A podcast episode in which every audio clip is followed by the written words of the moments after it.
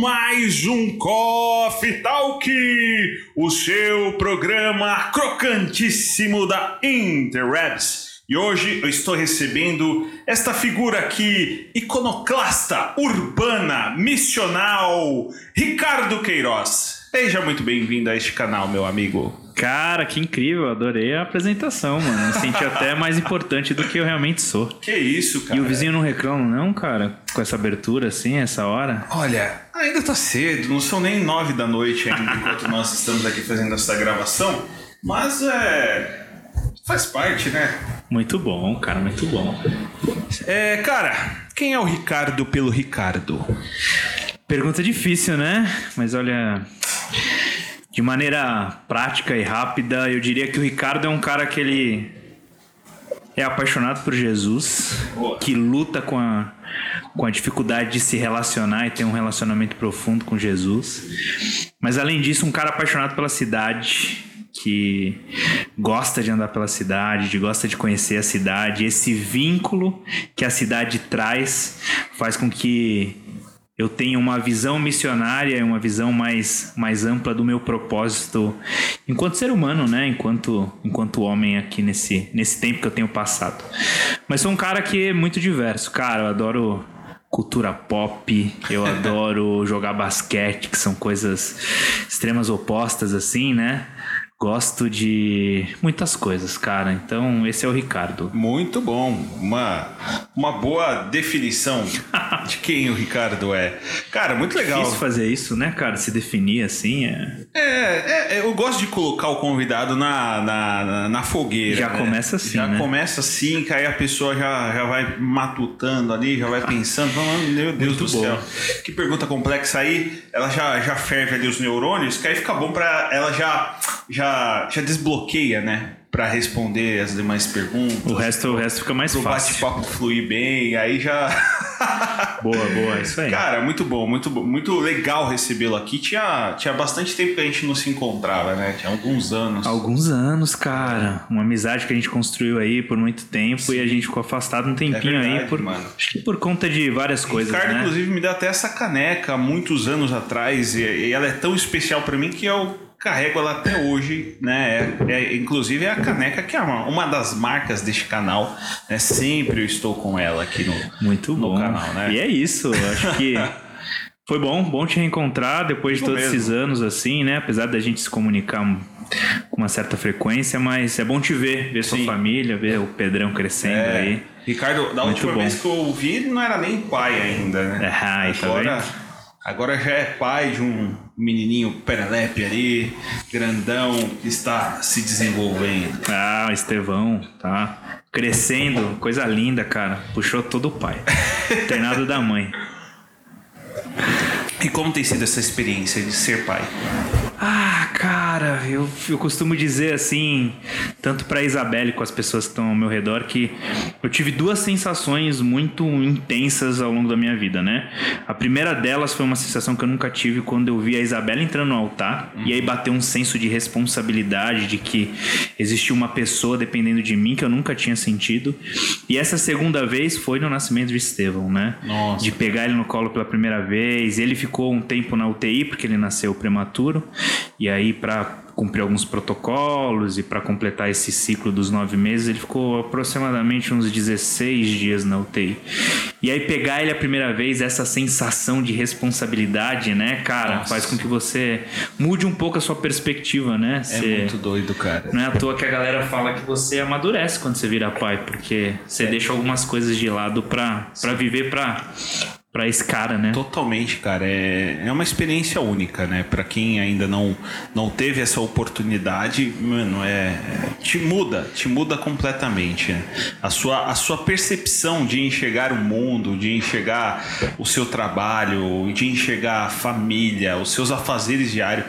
eles mudam completamente, mano. É muito doido. Sim, mesmo. É uma sensação incrível, né? Ao mesmo tempo que é um grande desafio, né? Totalmente, cara. Você criar alguém nesse tempo onde a internet ela tem sido tão polarizada, onde a informação ela tem voado por todos os lados de maneira verdadeira e falsa também, né? Sim. Então, é um grande desafio. Muito. É muito desafiador, cara. É muito desafiador criar filhos hoje. Em todas as eras, acredito que tiveram seus desafios, suas dificuldades. Mas eu acredito que hoje um desafio grande que nós pais teremos, né, porque os nossos filhos ainda não estão nessa idade da formação intelectual, digamos assim, completa, é esse desafio do fácil acesso à informação que eles têm, né? A criança já praticamente nasce com um smartphone na mão. Sim, cara. O meu filho tem 3 anos e já sabe manusear muito bem o iPad dele ali, que ele vê os desenhinhos dele, já sabe desbloquear a tela, já sabe acessar ali o YouTube Kids, ver os desenhos que ele quer. Já sabe onde ir, né? Entendeu? Cara, é muito louco isso, velho. É muito louco isso e é muito desafiador. Vai exigirá de nós um esforço muito grande, né, para a gente se preparar, se equipar para ajudar essas crianças na idade deles escolares mesmo. Cara, e é um desafio porque a nossa geração, querendo ou não, viveu um pouquinho o antes da internet, né? É. De você pegar o telefone lá fixo da sua casa e ligar pro seu brother, né? É. E avisar sua mãe que, mãe, eu vou chegar mais tarde em casa aí, né? É. E os nossos filhos estão vivendo essa outra realidade, né? Uma construção de mundo que é muito diferente do que foi a nossa infância, né? E assim, eu acho que a gente tem que tirar proveito disso. E é uma coisa que não tem como mais esconder e falar que não está mais ao acesso da criança. Mas eu acho que a gente tem que, de alguma maneira, educar para que eles possam entender que isso é uma ferramenta para que eles se desenvolvam, sim, né? No sentido, sim, acho que principalmente educacional, né? Muito, muito. É, de usar isso como uma ferramenta para crescimento, para aprendizado, né? Isso é fato. Eu estava até refletindo um pouco sobre isso hoje, enquanto eu tomava banho, sobre essa questão da internet mesmo, das redes sociais, do quanto isso é benéfico, tem os seus benefícios que a gente não pode negar, mas o quanto isso também traz um certo malefício. Um dos malefícios que eu vejo na internet hoje é essa questão de você ter uma informação disseminada de forma massificada, né, de uma forma bem ampla. E aí você fala assim, não, eu já consegui disseminar essa informação aqui, já consegui disseminar esse conteúdo, e abraçou um monte de gente. Muitas pessoas tiveram acesso a isso, né? Isso aqui que nós estamos fazendo é uma forma de fazer isso. Porém, não exclui, ao meu ver, o tete a tete, ou você estar com uma pessoa ali, ou você trocar uma ideia, ou você dialogar. Cara, é incrível, porque sempre, a maioria das vezes, o programa... a gente sempre volta para esse assunto do diálogo, né? Porque é o que a gente faz aqui, cara. O que a gente propõe aqui é justamente isso, é o diálogo, é esse tete a tete, é o olho no olho, que a coisa massiva não alcança, né? De você conhecer o coração do outro, os questionamentos, as dores, as aflições, né? E para nós cristãos isso ainda é fundamental para você conseguir ter uma comunhão saudável. De fato, acho que a gente sai dessa pandemia, quando sair, claro, com uma perspectiva diferente dessa necessidade que a gente tem de dialogar, né? É. E a gente talvez dê mais importância para isso, pelo fato da gente estar dialogando, e até mais do que a gente estava antes, só que não da maneira com que a gente gostaria, né? Então, acho que quando tudo isso terminar, acho que o ser humano por si só vai dar um valor mais alto para a necessidade desse diálogo, né? Pode ser que dure 1 ano, 2 e depois volte tudo como era. Mas... porque assim, a gente está vivendo um momento tão maluco, né? Como você mesmo disse, da questão da polarização, que, mano, o diálogo ele é fundamental, cara. Ele é fundamental para a gente tentar reduzir essas distâncias, né? Que foram criadas... Sim. Nesses últimos anos pra cá. Porque senão, velho, o afastamento vai ser cada vez maior. Se a pandemia não mudar a nossa forma de pensar mesmo e de enxergar os relacionamentos, mano, o afastamento vai ser cada vez maior, cara. É. Muito. Porque uma coisa que essa pandemia pode estar mostrando para alguns é talvez essa falsa sensação da autossuficiência, de tipo, eu me dou conta. Com certeza, eu acho que isso é fato batido já E o fato de você precisar, né? De você ter a necessidade de ter alguém ao seu lado, cara. Eu acho que isso ficou muito claro, né? Por esse tempo que a gente passou. E não só ter uma pessoa, mas ter um ciclo de amizade, né? E o quanto isso faz falta quando você tá distante ou quando você tá remotamente se conectando com as pessoas que, querendo ou não, não é a mesma coisa. Não é. A gente pode tentar se enganar, se satisfazer com aquilo, mas, mano, nada substitui o vínculo, aquela alegria de você estar na mesa ali fazendo um hambúrguer, uma pizza, um hot dog, pedindo alguma coisa e comendo junto com os amigos. Nada substitui isso, cara, nada. Mas é doido. E, mano, você fez, assim, cara, eu sempre olho o seu Instagram porque eu gosto muito de ver as fotos lá. Cara, eu amo fotografia e vídeo bem feito da forma que você faz, principalmente com esse ar urbano, né? Esse monte de elemento urbano. E até usei na introdução essa questão de você ser um cara urbano, porque você tem muito esse olhar e você mesmo se definiu dessa forma, como um missionário urbano, né? E como que nasceu esse senso em você, mano? Essa ideia de uma missionalidade urbana. Cara, isso é muito engraçado, assim, né? Porque acho que surge quando eu decidi entrar na faculdade de arquitetura, né? Legal. E eu tentando buscar aqui na minha mente o porquê de eu estudar arquitetura, teve alguns motivos, né? Acho que o primeiro fato que eu gostava muito de desenho e eu achava que a faculdade de arquitetura ia suprir essa minha necessidade em desenhar. E de alguma maneira sim, mas outra coisa foi olhar para a cidade com um olhar diferente, né? No sentido de que eu nasci na Brasilândia, né? Um bairro periférico da cidade de São Paulo, e passei meus 27 anos da minha vida até casar neste mesmo bairro, né? E é um bairro periférico, então eu levava uma hora para chegar no centro da cidade pro trabalho, né? Eu lembro. E eu me perguntava o porquê. Por que que eu moro tão longe do centro da cidade, onde as coisas estão rolando e tal?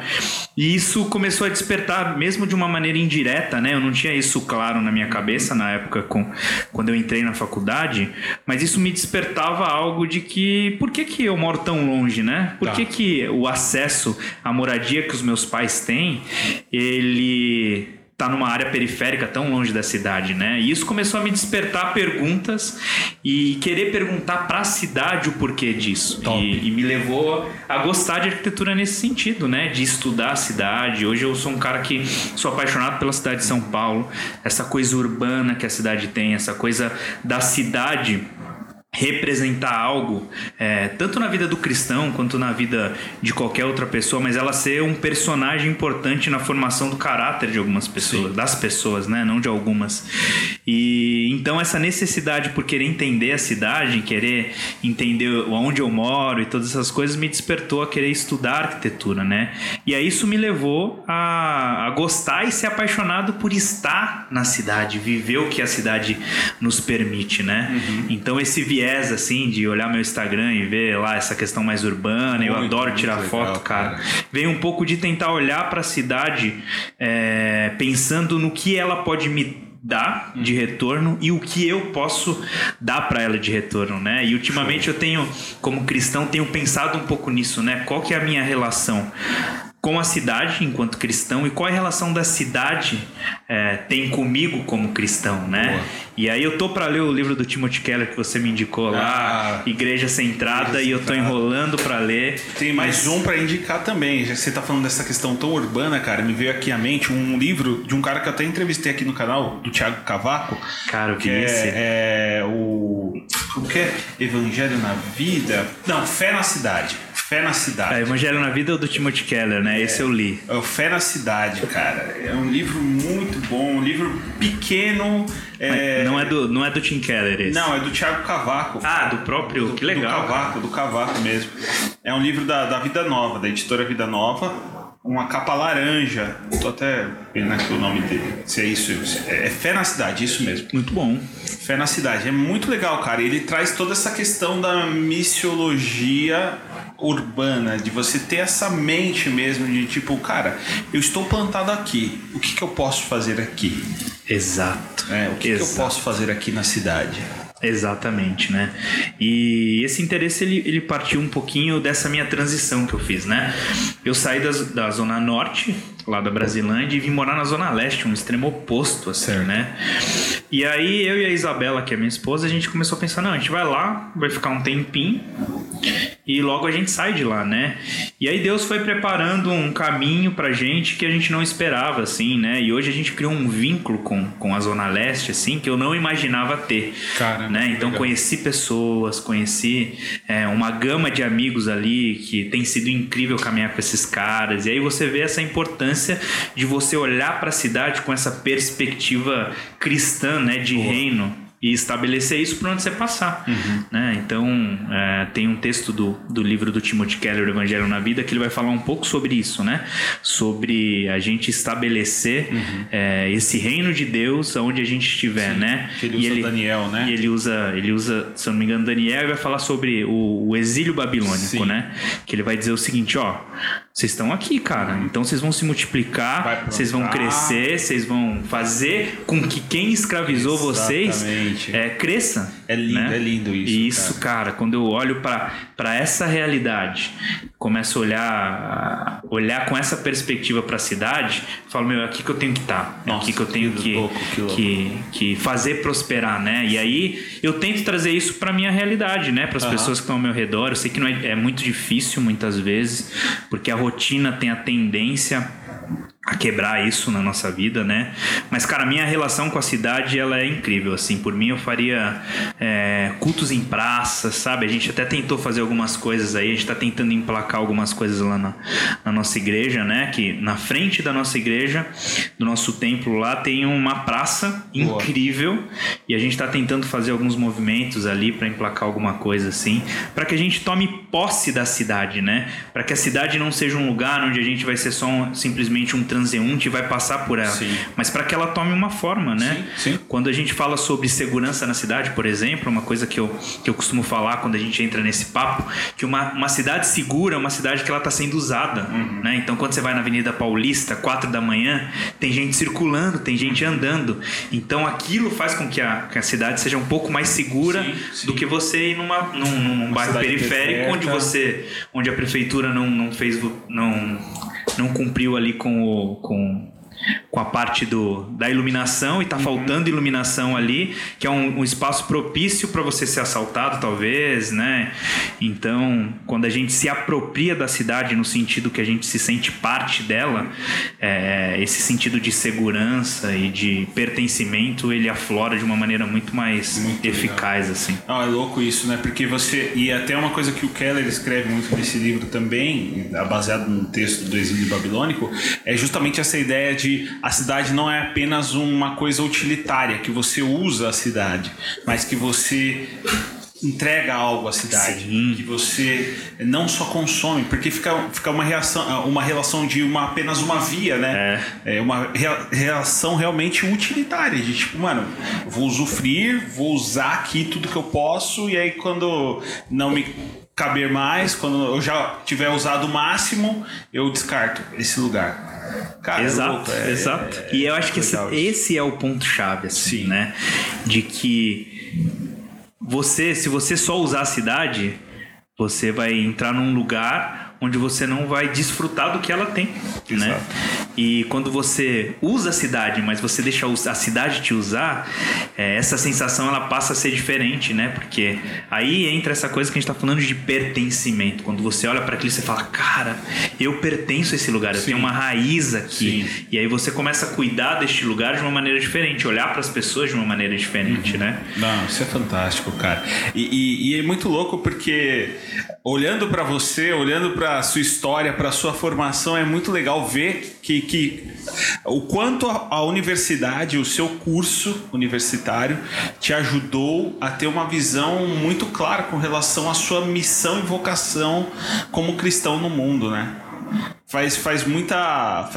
É muito bem casado essas coisas, né? Na sua realidade. Faz muito sentido, com certeza. E eu acho que depois de terminar a faculdade e entender um pouco mais sobre essa questão urbanística, né? Apesar de eu não trabalhar com urbanismo hoje, tive vontade de seguir nessa área. Acabei entrando na área de projeto de arquitetura, né? Mas a relação com a cidade, ela sempre se mantém, cara. Sim. Sempre se mantém, né? E aí quando você vai ver estudo de casos aí ao redor do mundo, da maneira com que as pessoas se relacionam com a cidade, as intervenções, né? E aí eu acho que é uma questão que está envolta a nós como cidadão, né? Uhum. Porque a gente vai falar sobre muitas coisas que vão atingir a nossa realidade, né? Como gentrificação, sabe? Gentrificação significa você restaurar uma área que possivelmente você considera ela nobre, fazendo com que aquilo fique caro o suficiente que as pessoas que moravam lá, que tinham condições, são empurradas para a periferia. Tipo Campos Elíseos, por exemplo. Campos Elíseos. Meu TFG na faculdade, ele foi no Campos Elíseos, né? Nossa. E aí, na minha monografia, eu falei muito sobre gentrificação, né? Nossa, que é uma coisa que o governo de São Paulo... Termo, cara. É basicamente isso que os caras querem fazer no Campos Elíseos. Tá. Eles sabem que ali é uma área nobre e tem algo muito interessante no Campos Elíseos, né? Que foi a primeira cidade urbanizada e planejada de São Paulo. Caraca, então, eles planejaram aquele bairro para ser um bairro... Nobre. Um bairro nobre, que onde tinha as grandes mansões ali do café, dos barões do café. E aí, esse bairro ele foi todo planejado, então tem muito edifício lá. Larga, né? Inspirado na Champs-Élysées, né? Champs-Élysées. Por isso o nome, né? Campos Elíseos. E aí tem uma coisa engraçada, né? Que tem muita coisa tombada lá, né? Sim, tombada que você não pode demolir porque... Tem coisa que até já caiu já. Eu falo isso porque eu trabalho lá na região do Campos Elíseos. Trabalho no Campos Elíseos e aí recentemente não, né? Questão de 2 anos atrás, uma das casas, né? Que era ali dessas casas... Mano, era muito louco assim. Você fala, putz, aqui morava uma princesa, né? Enfim, não sei. Falavam que morava uma das princesas, não sei qual delas morava naquela residência. E ao fundo, né, dessa casa existia um estacionamento, mas essa é a parte trágica da coisa. Tava tombada, não podia se mexer naquela residência e ela de fato tombou, cara. Ela caiu. Nossa, cara, e aí matou um cara que trabalhava no estacionamento. Nossa, lá. Pior ainda, né? Caos, o fato caiu e ainda matou alguém. Caiu e matou. Isso é um pouco do descaso, assim, né? Que a prefeitura, né? Que até o próprio governo tem tratado esses patrimônios, assim, né? Então acho que o Campos Elíseos é um ótimo exemplo de gentrificação, né? Porque é uma ótima localização, porque ele é um braço ali do centro, né? Do centro velho ali expandido, e ele tá perto de muita coisa, né? Então é do interesse do Estado revitalizar toda aquela área, revitalizar no sentido de trazer uma vida nova para aquele lugar, né? E aí o problema da gentrificação, eu não estou dizendo que você trazer uma vida nova e restaurar e revitalizar uma área é ruim, mas o problema tá quando você revitaliza toda essa área e faz com que ela seja uma área nobre. Sim. E aí como que isso acontece, né? Você começa a construir condomínios que são mais caros, de alto padrão. Exatamente, você começa a criar restaurantes que a grande parte da população não tem acesso. E o que acontece? As pessoas que viviam ali, de alguma maneira, e tinham condições de viver ali com pouco, né? O que elas vão fazer? Elas vão ser espirradas para longe. Porque ela vai ir atrás de um aluguel que ela tem a condição de pagar, e isso não vai ser, né, neste lugar, né? Então a gentrificação, ela bate na parte social. E aí quando a gente olha hoje para Cracolândia, tudo que está acontecendo lá, né? Todos esses problemas sociais, assim, e o governo tentando expulsar, né? Sem ter um planejamento, sem ter um projeto para restaurar a vida dessas pessoas, né? Os caras simplesmente estão empurrando o problema para um outro canto para que eles possam restaurar aquela área, revitalizar aquela área. Não faz sentido nenhum. Para fazer aquilo ser uma área nobre, né? Então a gentrificação, na realidade, ela tá muito relacionada com o que a gente vive hoje. Então, quando você olha para o Tatuapé, onde está implantada a nossa igreja hoje, né, aconteceu um processo de gentrificação, né? Você começou a construir coisas mais nobres, um shopping, as coisas foram ficando mais caras, e quem tinha condição ali, talvez uma pessoa mais de idade não tem mais condições de pagar e ter a vida que tinha ali, e ela acaba indo para zonas mais periféricas, né? Então isso reflete socialmente o que a gente vive, né? Então quando você começa a olhar a cidade com essa perspectiva, você entende o porquê de certas coisas estarem erradas, né? Então por que eu não posso morar no centro da cidade? E essa foi minha pergunta inicial: por que eu moro na Brasilândia e levo uma hora e meia para chegar no centro da cidade? Por que eu tenho que pegar 2 ônibus para chegar? Por isso, pelo fato de a gente não ter acesso a esse lugar que teoricamente seria um lugar melhor para se morar, né? Mais próximo do metrô, por exemplo, né? Mas existem muitos projetos legais aí rolando que nunca vão para frente, mas que são pensados, né? Sim. E o Campos Elíseos entrou um pouco nesse processo de construir algumas habitações que a gente chama de moradia popular, com preço baixo, para trazer essa galera que não tem condição para se apropriar da cidade, né? E aí quando ela se apropria desses lugares que são mais nobres, acaba gerando uma mistura e a gentrificação acaba não acontecendo. Mas isso é muito raro, cara. E você falando desse negócio das moradias populares, recentemente eles levantaram um conjunto de torres lá, né, de um prédio. Sim. Só que faz fundo com a Cracolândia, cara. Mano, então assim, eu transitando por ali, eu vejo os prédios que eles estão mais... As torres, né, que estão mais voltadas para a avenida, muitas já estão ocupadas. Agora, essas torres que estão mais afastadas da avenida, que de fato dão fundo ali para a Cracolândia, elas continuam não habitadas. Uhum. E recentemente... Eu falo recentemente porque essa questão da pandemia deixa a gente meio maluco com o calendário, mas não é tão recentemente assim. Acho que 2019 teve até uma invasão lá, cara, uma tentativa de invasão daqueles prédios, desses prédios ali pela galera da Cracolândia ali, mano, deu um pau, foi um cripocó ali absurdo, velho, foi sinistro. É uma situação muito delicada lá, né? Porque você pega a galera que tá num estado de vida que a galera já não tem mais dignidade própria, né? E não é simplesmente pegar esse cara e colocar numa clínica de reabilitação, né? Que não você tem que ressignificar, né? Que nem a Lumena do Big Brother diz aí, né? Ressignificar a vida desses caras, trazer de volta a dignidade. Isso é a parte mais difícil, né? E não é fácil de lidar com isso. E aí o governo quer tampar isso com quer jogar debaixo do tapete, exato. Tampar com a peneira o bagulho. E aí... Então essa luta aqui acho que nos próximos governos, eu acho que o Dória não vai conseguir resolver isso. Mas você acha que tem solução? O Covas não vai conseguir. O Covas... Cara, eu acho que a solução tá em tentar trazer de volta a dignidade para essas pessoas. E aí tem que fazer um trabalho muito bem elaborado, né? Não só simplesmente pegar esses caras e tirarem dali, expulsarem ali, porque eles vão se mudar e vão para uma outra área da cidade e vão acabar... complicando uma outra área, né? Isso é fato. Mas você acha que esse movimento do ressignificar os indivíduos que estão ali, esse movimento e o poder estatal tem condições de fazer isso? Cara, eu acho que não. Eu também imagino que não, cara. Eu acho que eu já vi falar de alguns projetos aí que a Prefeitura de São Paulo, né, faz em parceria com algumas igrejas. Sim. E eles dão essa autonomia para as igrejas cuidarem dessas pessoas. Eu acho isso interessante. É uma alternativa. Não sei se ela é perfeita, né, na sua plenitude, se ela consegue reestabelecer essa pessoa, colocá-la de volta. Sim. Eu acho que tem casos...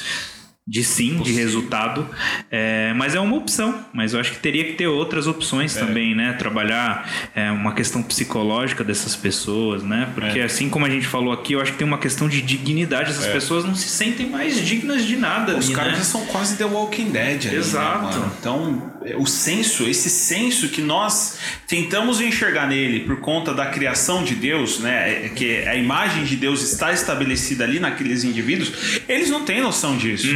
Exato. Então assim, é muito complexo, cara. O caso da Cracolândia é um caso muito complexo, e quem conseguir solucionar isso, ou as pessoas ou as entidades que conseguirem solucionar isso, é um case de total sucesso, cara. Concordo. Porque é muito delicado, né? Muito, mano, é muito sinistro. É por isso que eu confio um pouco, né, nos trabalhos que algumas igrejas têm feito, sim, né? Sim, também. É, no sentido disso que você falou, né? De que nós somos a imagem e a semelhança de Cristo, uhum, de Deus nas suas características, né? Não todas características, mas em algumas sim. Sim. E um pouco desses projetos, eles têm essa missão, né? De trazer essas características de volta para essas pessoas, né? Que elas observem essas características de volta. E aí...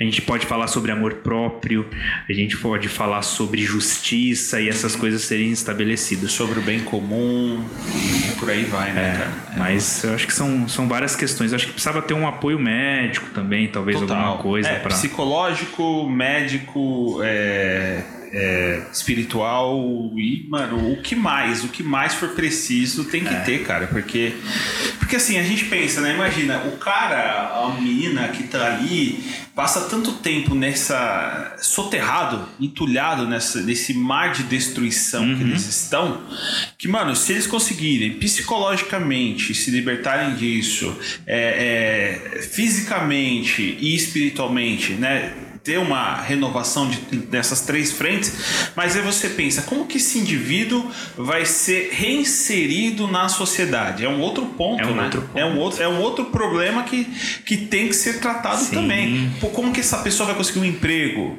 Entendeu? Voltar para uma universidade, para uma escola, entendeu? Exato, acho que é um ponto extremamente importante, total, né? Cara.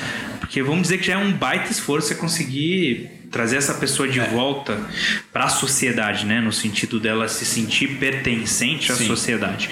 E aí depois você tem mais essa missão, fazer, né, a sociedade aceitá-la. E aí tá o grande problema, né? Mano, isso é louco. Às vezes a gente olha com preconceito para essas pessoas no sentido de que, pô, se ela foi viciada uma vez, a qualquer momento ela pode ser de novo. Sim.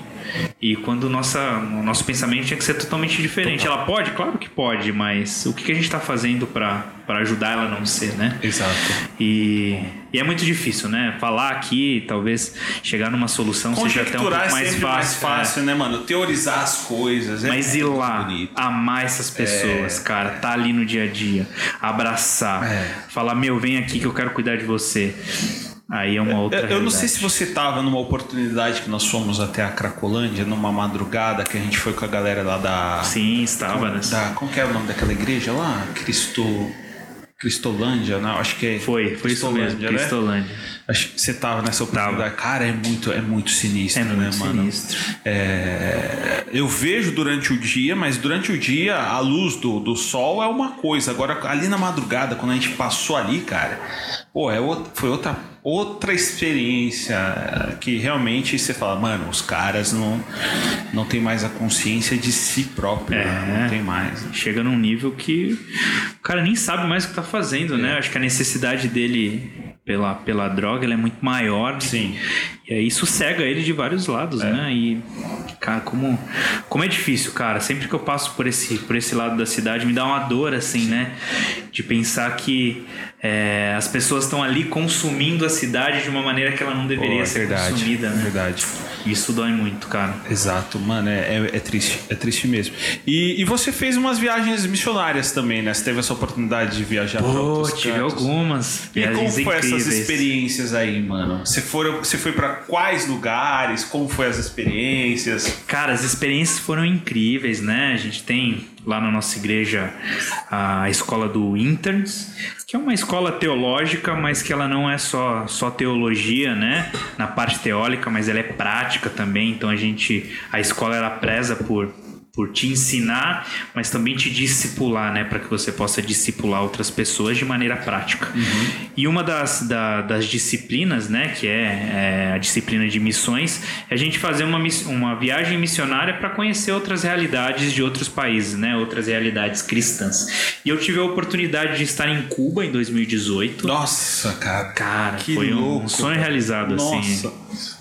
E na Índia em 2019, né? Nossa, outro sonho, assim. Mano. Conhecer duas realidades que são totalmente diferentes da que a gente vive. Muito distantes da nossa, né, mano? Então foram experiências incríveis, cara. Conhecer Cuba foi uma experiência muito legal, né? Sempre estudei muito socialismo, né? Essa Revolução Cubana sempre foi uma coisa que me agradou.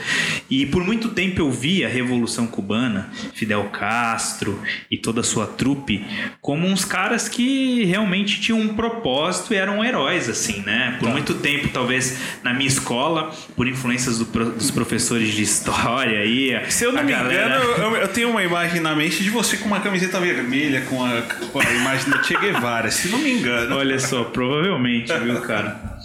E então eu tinha um pouquinho disso, né? De olhar Cuba assim, e eu acho até muito nobre a Revolução Cubana na época que ela foi feita, tá? Porque os Estados Unidos queria mesmo explorar ali. Sim, existia Cuba, um interesse. Existia um interesse, né, na produção de açúcar que eles tinham e de tabaco. E por estar muito próximo da costa ali dos Estados Unidos, se eu não me engano, são 60 quilômetros que dividem, muito perto, cara.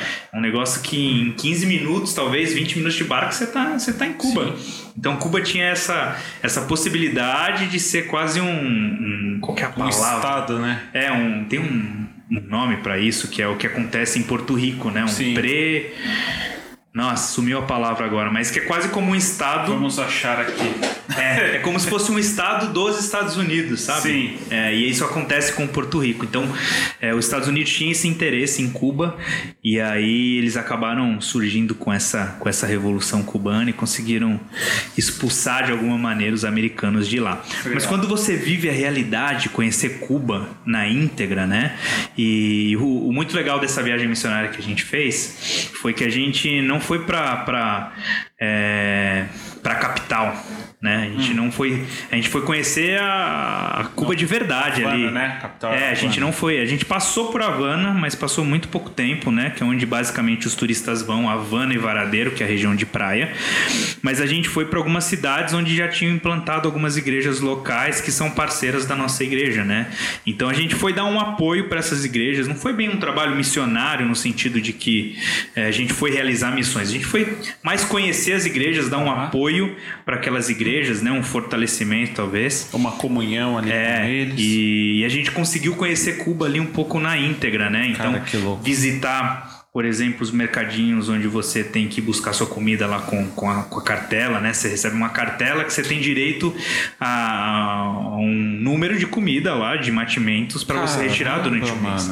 Então você vê ali que Cuba, apesar de tudo que ela vive, assim, né? Essa questão do socialismo e de você tentar deixar as pessoas de uma maneira igual socialmente, as pessoas são muito felizes, mas você vê que elas não têm perspectiva de futuro e de crescimento, no sentido de que, cara, eu quero estudar cada vez mais para crescer, para talvez ter meu próprio negócio, para talvez fazer uma viagem internacional, e isso se perde no coração das pessoas, assim. Elas até sonham, sabe, no sentido, pô, um dia eu quero sair de Cuba, quero conhecer um outro país, mas elas sabem que é uma realidade muito distante. Nossa. Porque a maneira com que eles vivem, né, e eles conseguiram igualar a sociedade, mas por baixo. Sim. Então...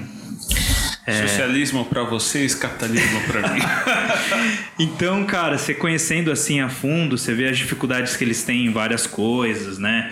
Por exemplo, encontrar carne bovina em Cuba é raro. É mesmo. A gente comeu carne porque a gente... E se encontra, deve ser tipo um valor muito alto. E deve ser caro, exato. E a gente comeu carne só porque a gente teve um dia que a gente chama de day off, né? Tá. Que a gente vai fazer um passeio e tal. E a gente foi pra praia e a gente achou um restaurante lá que é pra turista. Tá. E lá servia carne. Nossa. E então a gente acabou comendo carne lá, mas pros cubanos a realidade de você comer uma carne vermelha assim é um negócio surreal. O que é peixe, frango, que eles basicamente... Cara, proteína. Peixe a gente quase não comeu. A gente comeu muito frango. E porco. Peixe eu não lembro da gente ter comido, acho que uma coisinha ou outra assim, mas porco muito. Porco bastante. E frango. E teve uma situação bem engraçada assim, né? Quando a gente chegou, a gente alugou um ônibus que saía de Havana para ir para uma cidade que chama Matanzas, tá, que é onde a gente ia ficar locado lá por esses dias, conhecendo e apoiando a igreja local lá. E aí quando a gente chegou nessa igreja, chegou um cara de jaleco. Um cara que era médico, tinha cara de médico, né? E ele começou a ajudar a gente a desembarcar as malas pra ver se conseguia uma graninha extra. Caramba! E aí a gente olhou essa realidade assim e falou, cara, tem um médico ajudando a gente a descer a bagagem pra ele ganhar uma gorjeta em dólar ali, que talvez seja metade do que ele ganha no mês, né? E a gente sondou um pouco ali a galera quanto que ganha um médico em Cuba e tal, e aí variava assim de 80 a 120 dólares, era mais ou menos pelo que eu me recordo assim de salário. Então, por exemplo, uma alternativa que as pessoas têm, e as pessoas tentam buscar isso, é sempre correr para a área do turismo, de alguma maneira se vincular ao turismo para que eles ganhem dólar e ganhem gorjeta, sabe? Porque imagina você ganhar 120 dólares por mês de salário como médico, sei lá, você é um taxista, você ganha 15, 20 dólares de gorjeta num dia, cara, já 10 corridas que você faz. Então essas coisas foram marcantes, assim, mas é muito engraçado, né? Mesmo diante dessa realidade, assim, a igreja cubana é muito alegre, cara. Caramba. Você vê o quanto esse espírito, assim, até latino mesmo, né? Tá muito presente na vida deles, assim. E é uma igreja alegre, uma igreja animada, e isso deu muita felicidade de ver, assim, e de olhar a realidade desses caras e falar, pô, a gente tem muito mais que esses caras e a gente não tem a alegria que eles têm, assim, né? E a vibe é exatamente como aparece nos filmes, assim, carro antigo pra todo lado. Caramba! E aí, como a cidade parou no tempo, né? É muito difícil você... reformar uma casa, por exemplo, as casas são todas da década de 50, 40, caramba, né? Antes da Revolução. Tá. Então tem algumas muito bem cuidadas, assim, que são super bonitas, mas tem casa lá, tipo, caindo aos pedaços. A gente teve a oportunidade de entrar em muitas casas lá pra conversar com a galera. Então, mano, foi uma experiência, assim, que foi incrível demais, incrível. Imagino, sabe? Mano, que fantástico. Conhecer um outro país... E ainda conhecer os nossos irmãos em Cristo cubanos, né? E tem muitos cristãos protestantes lá em Cuba? Cara, até que sim. As igrejas lá agora elas têm aval para abrir igrejas, né? Bom, que por muito tempo não tinha essa possibilidade.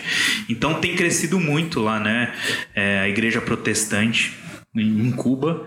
E a única coisa que você não pode fazer é atos públicos, assim, tá, né? Por exemplo, fazer um culto na praça ou evangelizar também. Mais perseguição, essas coisas... Não... Não, eles não sofrem mais tanto, assim. Talvez de maneira indireta, tá, de algumas coisas, talvez algum empecilho do governo para você criar alguma coisa, né? Se eu não me engano, da América Latina, as perseguições grandes eram Colômbia e México, se não me falha a memória, né? O pessoal do Portas Abertas e tal. Não sei muito bem, mas... se eu não me engano, é México e Colômbia na América Latina que tem os índices México e Colômbia. Acho que é isso mesmo. Legal. E aí depois de Cuba a gente teve a oportunidade de passar pela Colômbia nessa mesma viagem, né? A gente teve uma escala de 2 dias, a gente acabou conhecendo uma igreja lá, a igreja do pastor Lúcio, e que é uma igreja totalmente diferente, assim, igreja gigante, cara, com uma estrutura gigantesca, fica em Bogotá. Uhum. A igreja, cara, um exemplo de igreja, assim, de tanto falando de arquitetura, assim, um negócio bem bonito. Então a gente foi de uma realidade para outra, assim, e a gente pôde viver um pouco desses dois mundos, assim. Muito bom. E a Índia? Como ia a experiência na Índia? Imagino que ali foi o maior choque, né? Foi. Índia, cara, é um choque. Quando você já chega no aeroporto, você já toma um choque, assim, porque o cheiro já é diferente. Eita, Jesus. E tudo isso que eles falam realmente acontece, né? E aí o trânsito é insano, como todo mundo diz, o pior. Tá muito pior. É mesmo, cara. A galera, ninguém respeita ninguém no trânsito, assim. Buzina. Se você ficar sem escutar buzina na rua, tem alguma coisa errada, assim. Então o trânsito é muito caótico. E aí a gente foi visitar também nesse mesmo esquema, né? De apoiar a igreja local lá. A gente foi visitar um projeto que era de uma escola missionária lá, né? Uma escola cristã lá, do pastor Naya e a pastora... Sempre esqueço o nome dela. E eles formaram essa escola lá, uma escola cristã na Índia, né? Então eles têm um trabalho cristão lá, e um orfanato que eles acolhem esses meninos e meninas que foram abandonados pelos pais ou que não tem mais os pais, né? E aí a gente foi conhecer um pouco dessa realidade indiana, assim, a maneira com que as pessoas se relacionam com o evangelho na Índia. Aí é uma coisa muito diferente, porque a porcentagem de protestante na Índia é muito muito pequena, né? Então a gente viveu um pouco isso de perto, assim. A gente também foi para uma cidade que não é uma cidade turística, então isso foi muito legal. É mais choque ainda. Mais, né? Choque ainda. A gente foi para uma cidade... Nossa, esqueci o nome da cidade, tá dando uns brancos, daqui a pouco eu lembro. Mas é como se fosse assim uma... Campinas, talvez um pouco menor, assim, uma cidade que é grande, tem toda uma estrutura, mas que não tem nenhum viés. Mas é próximo a Nova Delhi? Fica umas 5 horas de Delhi, mais ou menos, né? Então a gente pegou uma van também e foi para essa cidade. Então ela não é tão perto. E aí é uma cidade que ela não tem o viés turístico. Então você quase não vê... Você vê população mesmo. Você vê população. A vida de um indiano comum. Exato. E aí tem algumas coisas muito engraçadas, assim, né? Porque a gente tava com uma galera que era de etnias... totalmente diferentes, assim, né? Você tinha loira de olho verde, você tinha moreno do cabelo cacheado, e para os indianos, assim, ver uma pessoa muito diferente, pelo que a gente sentiu, era uma coisa muito legal, porque imagina que a gente estava no shopping, assim, e isso aconteceu várias vezes, a gente estava lá, a galera estava lá, e aí começava a se aproximar um indiano aos pouquinhos, assim, aos pouquinhos. Quando você ia ver, ele estava do seu lado tirando selfie sem pedir. Caraca! Sem pedir, tirando foto com a galera, assim. Nossa. Isso aconteceu. Ponto turístico, cara. Cara, isso aconteceu várias vezes, assim. E principalmente com a Rayane, né? Que é uma amiga nossa, que ela é morena, né? Ela tem uma cor morena, assim. E ela tem um cabelão cacheado. E eles ficavam impressionados, caramba, com o cabelo dela. Sério, mano? Porque tem uma... é tudo liso, né? O cabelo deles lá, né? A característica do indiano, ela é muito parecida, né? Cabelo liso. Sim. E a cor do cabelo, ela é bem meio escura, homogênea, né? Então... E aí aconteceu isso várias vezes, engraçado, cara. E a única coisa que não aconteceu é que ninguém pediu pra tirar foto comigo. Eu fiquei meio chateado. Lógico que você parece um indiano já, né, velho? Moreno, cabelo preto, liso. Você é um indiano brasileiro. Então, fiquei meio triste, assim, ninguém pedia, cara, mas tudo bem. Me senti um local, assim. A galera achava que você era o guia turístico, né? Aquele ali é o guia, vamos falar com ele. Aí chegava e começava a falar indie, né? Indie, né? Começava a falar indie com você, você ia ficar moscando lá. É engraçado. E o aspecto religioso lá, mano, que lá é forte, né? É um muito forte, religioso, né? É um país de perseguição cristã. Sim. Hinduísmo e islamismo e budismo muito fortes lá. Exato, né? O hinduísmo ainda é a maior religião, né? É o que predomina em todas as cidades que você vai, mas o islamismo tem crescido de uma maneira muito, muito forte na Índia, tá? E a gente conseguiu ver isso um pouquinho mais de perto lá também. Mas a gente sofreu um pouco de perseguição. Sério? Porque teve um dia que a gente saiu do orfanato, né? E ia passar uma espécie de um mini shopping para comprar alguns brinquedos para levar para as crianças, que a gente ia fazer uma tarde de jogos com eles lá. Então a gente foi comprar algumas coisas, bola, essas coisas. E aí no meio do caminho tinha um senhor que estava pedindo dinheiro sentado embaixo de uma árvore em frente a esse shopping, né? E aí a pastora Renata, né? Ela sentiu ali uma necessidade de sentar ali com esse cara e falar um pouquinho, né? E a gente tinha no nosso grupo lá um rapaz que chama Felipe Kihara. E o Felipe, ele conseguiu aprender hindi em, sei lá, em 3, 4, 6 meses, assim. Caraca, moleque, e ele... Autodidata, incrível, cara. E ele ajudava a gente um pouco na tradução, né? Porque muita gente não falava inglês lá, né? Você encontrava uma parcela boa da população que falava, mas outras não, né? E como a gente estava numa cidade mais afastada ali, a grande maioria não falava. Então ali eles começaram a ter um momento ali, e aí sentaram, tentaram bater esse papo e conversar, e falar um pouquinho do amor de Deus, de o quanto Deus amava, né? A vida daquele senhor e tal. E eu sei que eles gastaram ali uns minutinhos, e aí começou... aglomerar muita gente ao nosso redor, né? E então a galera viu que a gente não pertencia àquele lugar, e aí entenderam o que a gente estava fazendo, e aí começou a vir alguns locais e nos expulsar dali, mandar a gente embora. E aí alguns chegaram a pegar uns pedaços de pau, e aí nisso a gente viu que estava meio acuado ali, a gente falou, não, vamos pro shopping, vamos entrar lá. E a gente sentiu que tinha algumas pessoas nos seguindo, né, para dentro do shopping e de alguma maneira querendo que a gente fosse embora daquele lugar, né?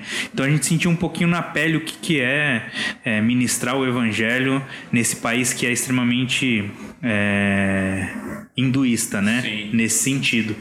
Então, mas quando a gente se depara um pouco com essa religião, por exemplo, a gente viu a complexidade que é isso, né? São milhares de deuses, então para cada necessidade sua você encontra um deus. Tem o deus da fertilidade, tem o deus do dinheiro, o deus da força, e tem os principais lá que eles creem, né? E além disso tem o aspecto das castas, né? Tem o aspecto das castas, né? Que te determina quem você vai ser o resto da sua vida. Então, por isso não pode haver conversão para uma outra religião. Exato. E aí a gente teve a oportunidade também no nosso day off de conhecer uma cidade que chama Varanasi, que é o berço do hinduísmo, né? Onde surgiu o hinduísmo e é onde passa o Rio Ganges, onde tem os templos onde você queima os corpos. Sim. Como uma espécie de celebração para que você possa voltar à vida de uma maneira mais nobre, alguma espécie assim, tá? Não tenho muita autoridade para falar sobre isso. Então a gente teve a oportunidade de conhecer essa cidade. Aí essa cidade é mais turística, né? É uma cidade que muita gente vem de fora para conhecer o Rio Ganges, para tomar banho no Rio Ganges e tal. E aí a gente teve a oportunidade de andar de barco no Rio Ganges e ver esses templos queimando as pessoas, né? Cremando as pessoas ali. E é um negócio muito surreal, assim, uma realidade muito diferente da nossa, né? Caraca. Imagine que você tem a orla de uma grande parte do rio, assim, cheia de templos. Então os templos ficam numa região mais alta, assim, e aí tem uma grande escadaria que te leva até o Ganges, né? Uhum. E as pessoas vão pra lá pra se purificar. É lá que os caras se revestem com as cinzas também, né? Isso, caretão, exato. Tudo revestido de... Nossa. E aí vai gente do mundo inteiro, da Índia inteira, lá pro Ganges se purificar, né? Porque eles entendem que o rio é sagrado nesse sentido e que de alguma maneira vai te curar, vai te trazer... É um rio, né, mano? É poluidão. Sujo. É tipo um Tietê, né? Cara. É pra além.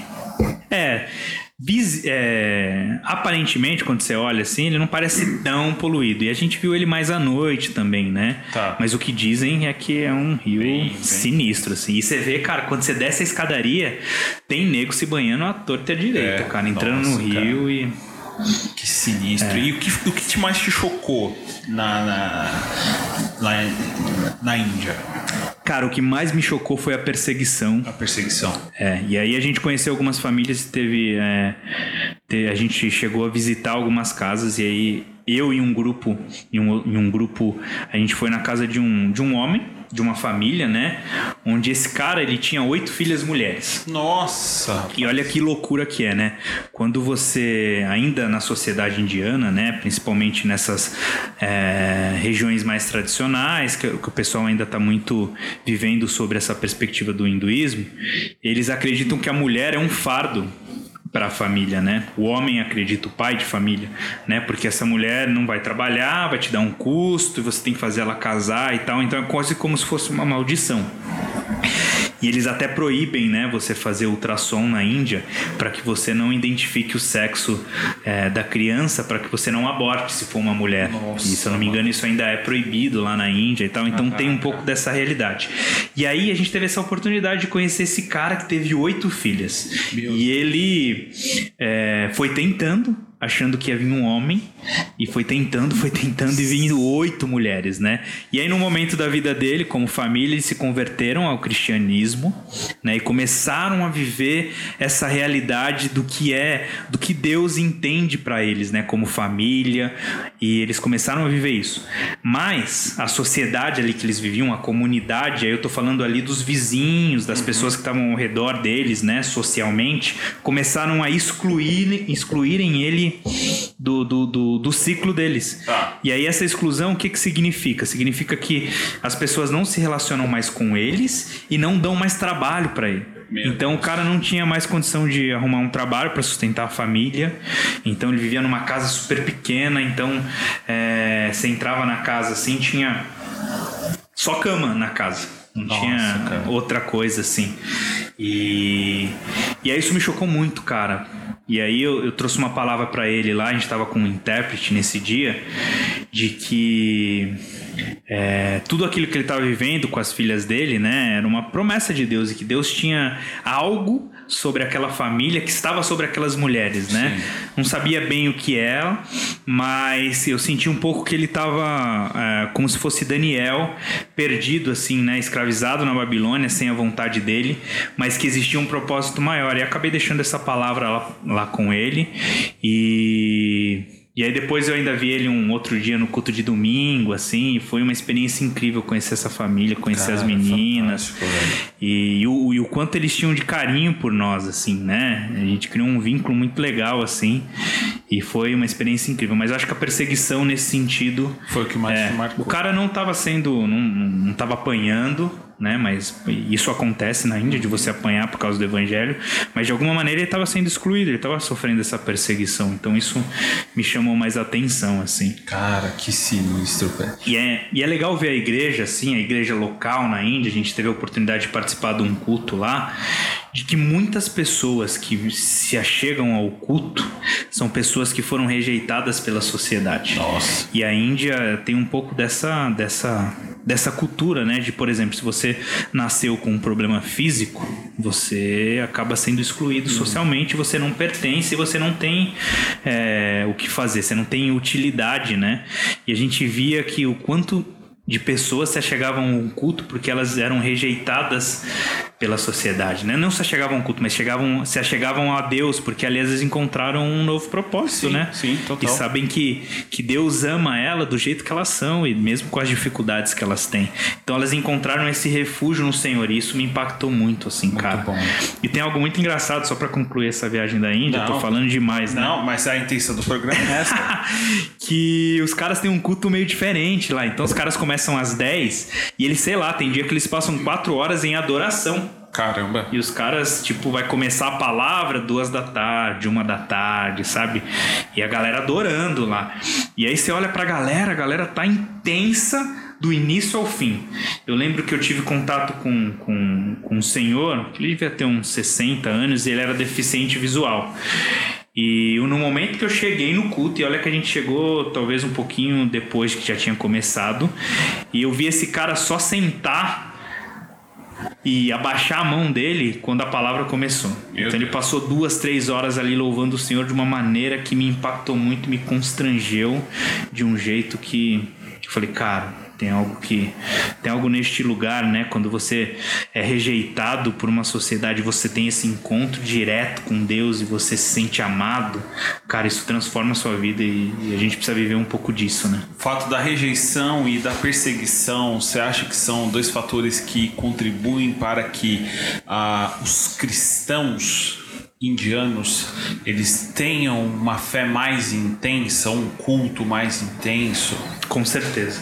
É. Acho que com certeza isso é um fator que está muito presente, assim, na vida deles, assim. Essa busca, ela é diferente quando você olha para essa realidade. Acho que o cara, ele entra naquela nóia de tipo, velho, esse aqui pode ser meu último culto que eu estou prestando a Deus, então eu posso sair daqui. Aí vi uns hindus, uns muçulmanos, uma perseguição, né?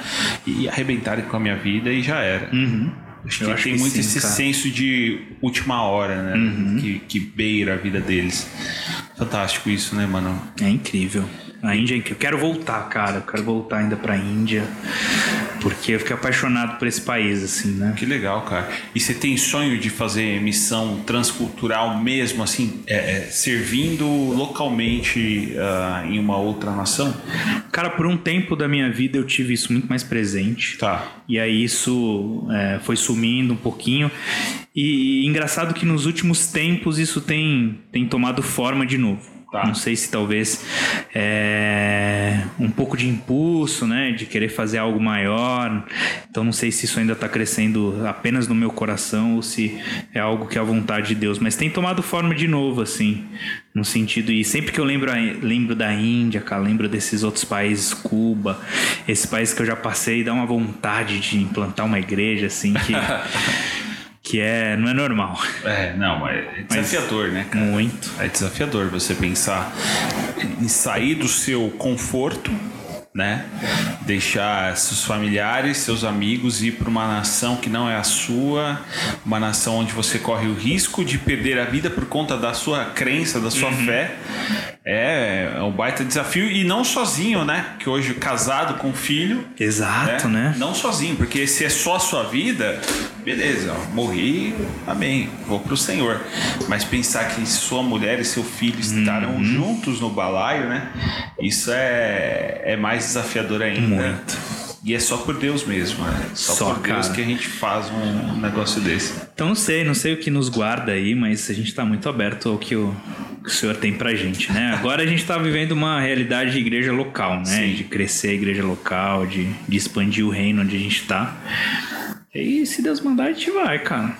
Muito bom. Tamo aí, mano. Está disponível, né? Pô, com certeza. E o basquete? Porque largou o basquete? Como que tá? Porque lá quando eu te conheci, lá em 2008, 2009, não sei, você era o Ricardo do basquete, cara. Eu falei, mano, esse cara vai ser profissional do basquete. E aí, que fim levou o basquete na sua vida, velho? Mano, o basquete ainda tá 100% presente, né?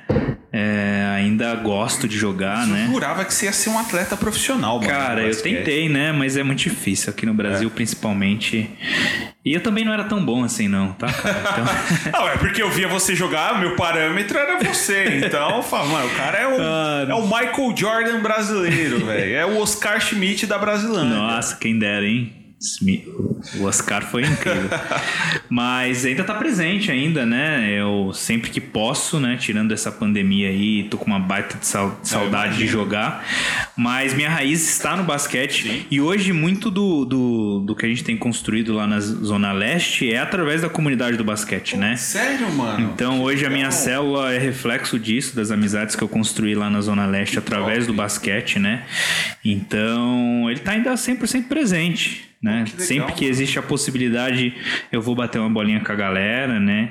Então, ainda é uma ferramenta que eu uso assim para me aproximar e ter essa conexão com as pessoas para começar a falar do reino de Deus, sim, né? Sim. E tem dado frutos, cara. Tem pessoas se achegando à nossa igreja lá e conhecendo o Senhor. É por conta dessa amizade e dessa relação que a gente tem com o basquete e essa conexão com as pessoas. Então, muito bom, cara. E mano, você que tá à frente aí de liderança, de ministério de jovens e tudo mais, como que tem sido para você esse período de pandemia, liderar a galera... né, fora do âmbito eclesiástico, né, já que não tem as reuniões presenciais, como que tá isso para você? Tá sendo um desafio gigante, né? Manter a galera conectado, né? E usando a palavra que tá em alta, né? Engajada, que eu acho que essa é a grande questão, né? De manter a galera conectada, mas ainda engajada no serviço, engajada no trabalho, engajada com as pessoas, tem sido um baita desafio, assim, né? As células e os grupos pequenos que a gente tem feito tem sido esse suporte grande. Boa. Então, neste momento, a gente está tentando estruturar muito bem as células, né? Para que a partir delas, a gente consiga se manter as pessoas conectadas, né? Mas, cara, a gente está tentando se reinventar, assim, de diversas maneiras, cara. Criando alguns conteúdos novos, né? A gente ainda chegou a voltar no fim do ano passado, ter culto presencial, que foi muito bom, né? Que a gente tem esse tete-a-tete com a galera e a gente consegue estar mais próximo. E aí em fevereiro agora voltou a fechar as igrejas, então a gente está pensando em novas estratégias aí de manter a galera conectada. Como a gente ainda está num grupo bem pequeno assim de jovens, acaba sendo mais fácil ter essa conexão com as pessoas, né? Esse tete-a-tete, ligando, conversando, batendo papo. Então o desafio maior é manter a galera engajada assim, no que está rolando de maneira online, né? Desafiaço, cara. Então, se alguém tiver uma solução boa aí, manda pra gente que... Não, mas assim, é bom, né, cara? É bom também esse momento, esse período, porque eu vejo muito disso como um momento que de fato mostrará quem é o crente de verdade, quem são os crentes de verdade, né, cara? Porque agora você não tem mais o evento em si ali, você não tem mais o oba-oba, você não tem mais a comunhão, a emoção ali do momento, e quem é crente de verdade vai ficar, quem não é, velho, quem não é já era, vai ver vai isso espanar, né? Vai ver isso como uma oportunidade de, não quero mais esse rolê de doido, não. Não, verdade, né? Mas eu entendo também que você ter essas coisas, né? Ter ali um culto presencial que você está fazendo uma parada diferente, talvez seja o caminho para você conquistar uma pessoa que nunca pisou numa igreja. Sim, também, né? Também. Então, eu acho que o desafio maior está nesse lugar. Manter as pessoas que já estavam presentes já é difícil, mas trazer pessoas novas também é outro desafio. É mais, né? Desafio ainda. Exato. Né? Porque como que a pessoa vai se achegar sendo que não tem a agenda ali a se cumprir, né? O encontro, a reunião física ali, presencial. Eu acho que é mais complexo ainda você trazer pessoas novas, né? Do que manter. O desafio do evangelismo online tá aí, né? Você tentar encontrar uma estratégia para que você continue comunicando o evangelho, né? Trazendo a mensagem da cruz, a mensagem da graça, mas você tem que comunicar ela de uma maneira diferente, né? Eu acho que a comunicação, a mensagem não muda, mas a comunicação, ela tá em constante mudança. A maneira que você comunica o evangelho, ela tá em constante mudança. Exato. Então a gente tá neste lugar tentando criar novas formas de comunicar o evangelho pra essa galera mais jovem, né? Sim. E, mano, baita desafio, né? Baita desafio, cara. E os projetos? Tem projetos novos rolando? O que tá acontecendo aí? Cara, tem projetos. Tem muita coisa engavetada aí que eu não consigo tirar da gaveta. Tem muita coisa, cara. Queria criar um podcast de basquete. Isso. Olha, é um projeto só, que tá aí há alguns anos. Eu tô tentando tirar, mas tá muito difícil, cara, por conta de tempo, né? E acompanhar mesmo tudo que tá acontecendo no mundo do basquete. Mas é algo que eu gostaria muito, assim, né? Por estar muito relacionado com essa comunidade. Mas seria para acompanhar o NBA, NBB e cenário underground?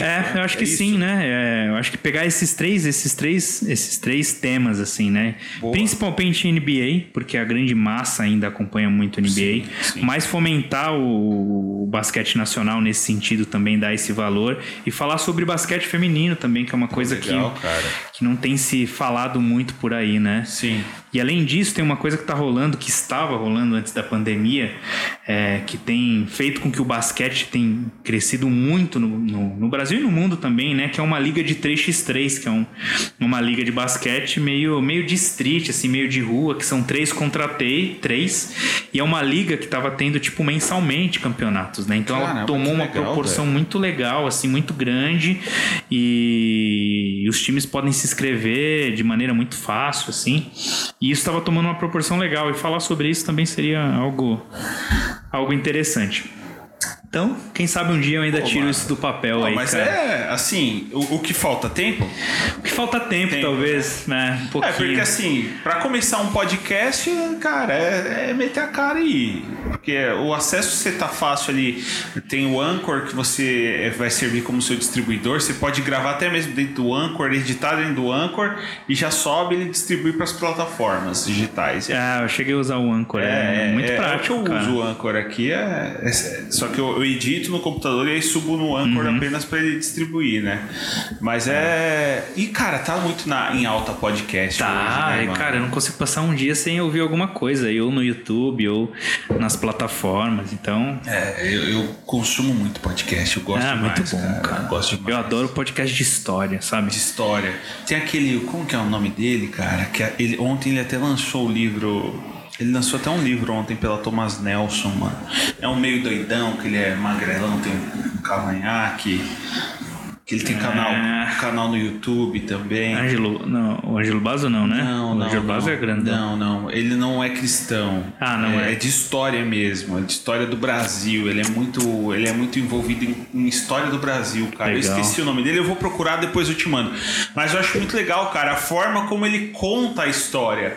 Eu acho muito louco, cara, que ele tem um storytelling, né, usando cara, a palavra da moda, ele tem um storytelling formado ali pra contar a história do Brasil, que você fica assim impressionado, cara, em como ele conta tudo. Eu acho muito legal.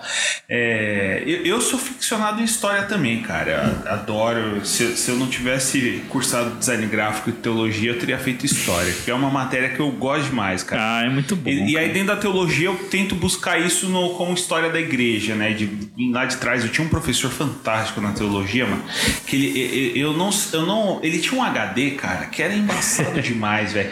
Eu não sei até hoje como que ele armazenava tanta informação com datas e nomes, velho. Isso que era o mais impressionante. Ele ia falar a respeito de um fato histórico, só que ele dava todo o contexto pré aquele fato, entendeu? Caramba. Então ele puxava, tipo, de 1000 anos antes e falava, não, porque lá, não sei aonde, no ano tal, o fulano de tal fez isso e aí desencadeou, e aí ele ia contando toda a construção daquilo até chegar no fato que ele queria expor na aula, velho. Nossa, isso é incrível. É demais, mano. Eu também sou um cara apaixonado por história da igreja, assim.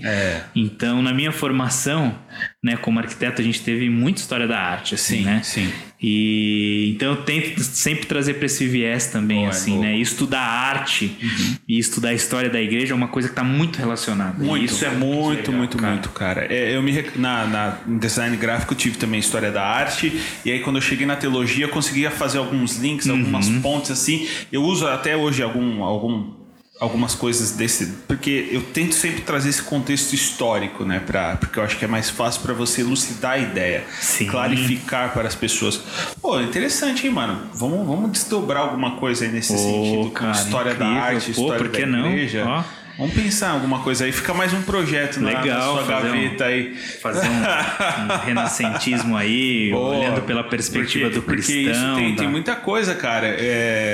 Tempos atrás eu fui falar a respeito de... eu tava falando sobre arte e cristianismo, né? E aí eu fui trazendo como que na Idade Média você, o homem via a arte, como ele expunha a arte a partir do sagrado. Legal, né? Então, cara, ele tinha toda essa questão de, você olha as pinturas, vai olhar Michelangelo, como ele pintou a Capela Sistina, era tipo, mano, o sagrado é muito absurdo aqui e tal. E aí quando você vai caminhando na história da arte, né, o tempo vai passando, você chega no renascentismo, no iluminismo, você vê que a perspectiva do sagrado que aquela galera tinha lá muda completamente. Isso é o mais incrível, assim, cara. E aí você vê que o sagrado não é mais exposto, é o homem, né, que passa a ser o centro, cara. E é legal demais, assim, porque a história da arte, assim, resume muito bem o que foi a sociedade em cada tempo. Exatamente. Porque a arte nada mais é do que representar o momento que as pessoas estavam vivendo, né? Exato. E aí a gente tá nessa realidade hoje de artística, de se perguntar o que é arte, né? E eu já sentei em vários bate-papos aí com uns amigos, assim, e de ouvir, por exemplo, que arte precisa ser bonita, quando, na minha opinião, na realidade, a arte, ela precisa ser aceita. Tá? No sentido de que as pessoas precisam consumir, independente do que ela seja. Eu acho que o que valida uma arte é quando ela é consumida por alguma massa, né? Então, independente da beleza por trás dela, né? Porque eu acho que a beleza é muito subjetiva nesse sentido. E aí, as últimas coisas que bombaram aí no mundo da arte foi os quadros... os quadros... Como que é o nome, cara? Que são... artes eletrônicas, artes... Digitais, arte digital, né? E teve um cara aí que vendeu uma arte digital por uma fortuna, assim. Nossa, né? Véio. Foi um negócio, cara, que mexeu com o mercado da arte, assim, de uma maneira, né? E ele expôs a arte dele num leilão dos maiores museus de arte que tem no mundo. E é um artista que ele fazia pinturas digitais, e ele fez pinturas digitais ao longo de 5 anos, se eu não me engano, tá? Não lembro exatamente a data dele, e todo dia ele fazia uma pintura digital, uma arte, né? E aí ele juntou todas essas artes de 5 anos, eu acho que é 5 anos, não me recordo bem, e fez como se fosse um mural, e aí ele vendeu, assim, sei lá, cara, foi milhões o negócio, né? Pelo sistema de blockchain, né? Sim. Que é o mesmo de criptomoedas, e tal. Então, você vê que a arte ela vai tomando formas muito diferentes, cara. Então, hoje tá se vendendo arte digital. E é uma coisa que você talvez não vai expor na parede, sabe? Talvez, como que você vai usar isso, né? Não é um negócio que você tá tateando ali, você tá construindo, mas que foi construído de alguma maneira, né? Então a arte, ela tá em constante movimento e em constante mudança. Isso é muito louco, cara. É louco demais, cara. É louco demais, mas eu sempre procuro enxergar o belo na arte, entendeu? Eu concordo com esse ponto da aceitação que você trouxe, mas Jefferson, eu acho que o ponto apenas da aceitação, ele deixa a arte sendo muito subjetiva. Entendi. Mas eu gosto de enxergar o belo. Eu gosto, por exemplo, de estar passando na Castelo Branco e ver os murais do Cobra ali, cara. Tem dois murais do Cobra. O cara conseguiu ter dois murais na mesma estrada. Um na Cacau Show e um no Madeiro, cara. O projeto da Cacau Show é lá do escritório que eu trabalho. Pô, fantástico. E você viu, você chegou a ver esse do Madeiro, que é recente? O do Madeiro... Cara, não cheguei. Qual que é o desenho? São várias cabeças. Ele fez várias cabeças perfiladas, assim, de figuras, não pessoas. Cheguei a ver. Mano, muito louco também, velho.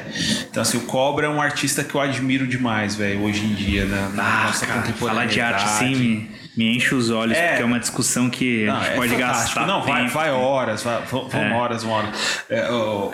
Desse dia que eu fui falar a respeito de arte e cristianismo, cara, eu levei um... Acho que você até conhece o... Ai, caramba, esqueci o nome dele, mano. Gabriel, esqueci o sobrenome dele, velho. Que era lá da igreja também, eu esqueci. Que ele é ilustrador, mano. Eu esqueci o sobrenome dele. Cara, Gabriel alguma coisa, velho.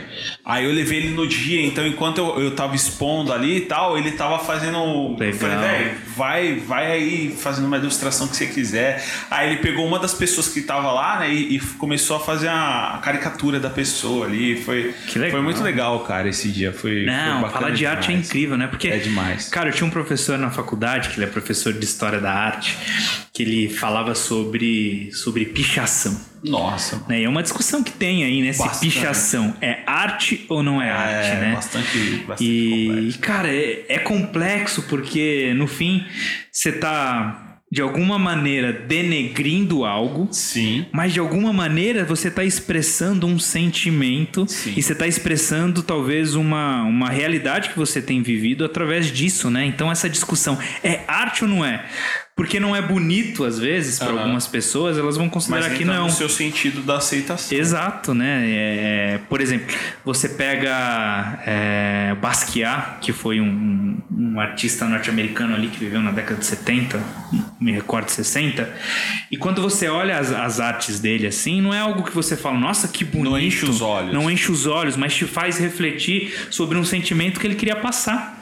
Então eu acho que a arte está um pouco relacionado a isso, né? A essa sensação que aquilo te causa e essa aceitação no sentido de que as pessoas vão aceitar aquilo ou não, né? Então é meio complexo, doido isso, né?